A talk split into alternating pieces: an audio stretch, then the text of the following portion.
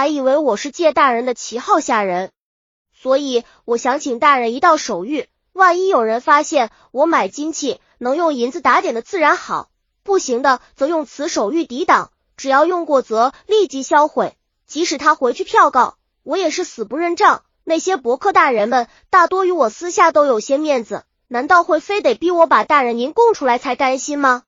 他们也只能是将信将疑。看我不肯说出实情，自然疑心真是为您买的，可又得不到证据。可说不是吧？我又何必要打着您的旗号？所以只要您的手谕不落在衙役手中。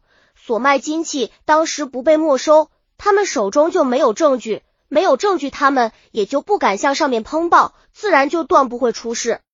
阿利姆讲出一番道理，高普听得云山雾罩，但他听的是很仔细，而且觉得让自己写手谕实在是必要性不大，于是说道：“在本官看，我的手谕似乎没有必要。”阿利姆见他不肯上钩，就解释说：“这个大人有所不知。”如果所买金是到了他们手上，一是证据，二是财产，而他们是不会再退回的，那岂不是十分不利吗？所以您的手谕只是个挡箭牌，只要不让一当时拿走，就是万事大吉。您以为是否这样？高普开始被他说动，同时也想，既然你可以死不认账，我就不会。于是说，如此说来，我还是得真写了，不是。不是我非要写，而要把事办的妥帖，只得如此罢了。如是讲，等一会饭后到书房中稍坐，本官自会写给你就是了。高普为了更多的利益，答应了阿利姆的要求。时日如梭，一晃已经到了乾隆四十二年的腊月。府中虽无内卷，但和府也充满了年关的气息。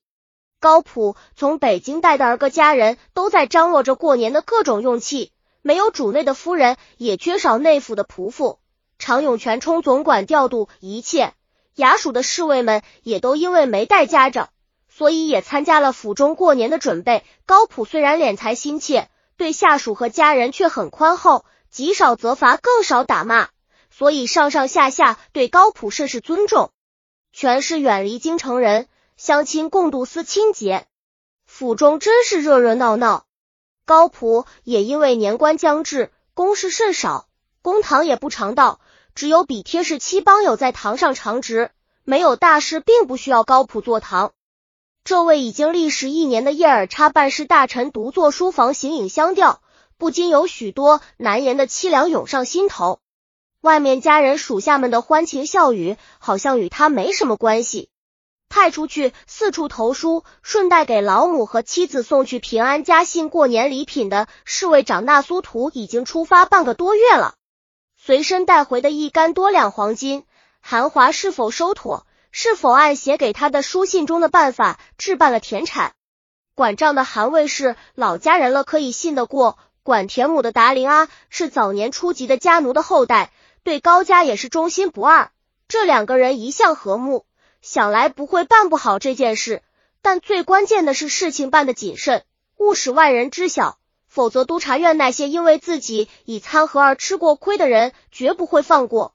如果他们参自以一个收支不符，皇上必然追究黄金的来路，其实则又是有口难辩。正在思绪远视的时候，听得门外传来了通报的声音，他随声问道：“什么事？”常勇进门请安道：“大人。”阿利姆给介绍的浑人厨子已经来了，您见见不？不用了，你跟他讲清楚，这回过年请客来的回客都是叶尔羌回部的头面人物，马虎不得。一是要丰盛，二是一定要按回部的风俗办，不能走样。三是采买都得按回人的规矩，这三样能过得去，做得好，除了工钱还另有赏。要是砸了，就别怪我不好说话。高普说罢，又问道：“驿站有信来吗？要是有礼服跟那苏图寄来的信，务必立时送来。厨子的事，我已经按您说的都识过了。我回来再强调一番。驿站哪边我已经派人关照过，一有这边府上的信札，立刻送来。您放心吧。好，你该签什么干什么去吧。是，大人。常勇退出书房，继续张罗。高普又继续陷入深思之中。经常有这一语扰，他的思绪又从遥远回到了现在。一年来，在这叶尔插任上可谓小有政绩。他严厉地处质子属下一名满洲驻防左领，这名左领强韧回部民女致死，刀伤此女子的哥哥，险些引起回部民人的骚动。高普下令将这名左领彭浩十天，任回人唾骂，然后削手暴尸三日，使恨得咬牙切齿，有如滚汤似的民情很快冷却，避免了一场边回之乱。还惩处了几名强夺民间金器、调戏回汉民女的骁骑。一年来督办开采密尔代山玉石的工程也获圆满，八百斤玉石发往京城。虽然其中几块上上好玉早被他暗示张明远带往了苏州，但上好的玉也有几十块，皇上十分满意。他约束八旗驻防官兵，又做了不少与回部民人有利的事，赢得了一些地方民人的欢迎。又得到了皇上的赞许，连一直和他不甚融洽的阿奇木伯克瑟提巴尔蒂也不得赞成他的行政能力与手段。然而高普并没有因此而兴奋，因为这一年中他费尽心机的私欲成效甚少，这完全是瑟提巴尔蒂作对的结果。瑟提巴尔蒂时时用防止边保护回不民人利益的面目出现，使得他高普不易反对。瑟提巴尔蒂又十分熟悉采玉的一切情形，想多要些民工，总是受到瑟提巴尔蒂的阻挠。看来想要实施当初自己在京里的计划，非得摆脱这位阿奇木伯克的牵制不可。高普已经思虑多百而不得其法，令高普有一种眼看着到手的肥肉却吃不到嘴里的感觉，让人心中产生一种缺憾憾，由缺憾以致忧恨。恨不得瑟提巴尔蒂立刻遭遇什么祸缺，他不甘心放弃这难得发财机会，或许这种机会以后再也没有了。当然，这一年高普也不能说没有收获。阿利姆替他以吉连的价格卖到近二余两黄金，这是仅仅用了内地不够买五百两黄金的价格购到手的。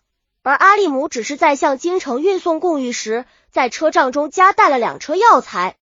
此外，前面提到的几块上上等的好玉，暗地里张明远已经带到了苏州。据玉贩子张明远说，他带去的儿块玉石，如果打磨成器，上面的俏色用的巧，玩意的手艺精，哪一件也得值上万两银子。这几块玉虽不见得块块成器，就算最后只剩上二三件，也可收入三万多两银子，这也不能说是一笔小数。本集已经播放完了，喜欢的话记得订阅专辑，关注主播主页，更多作品在等你哦。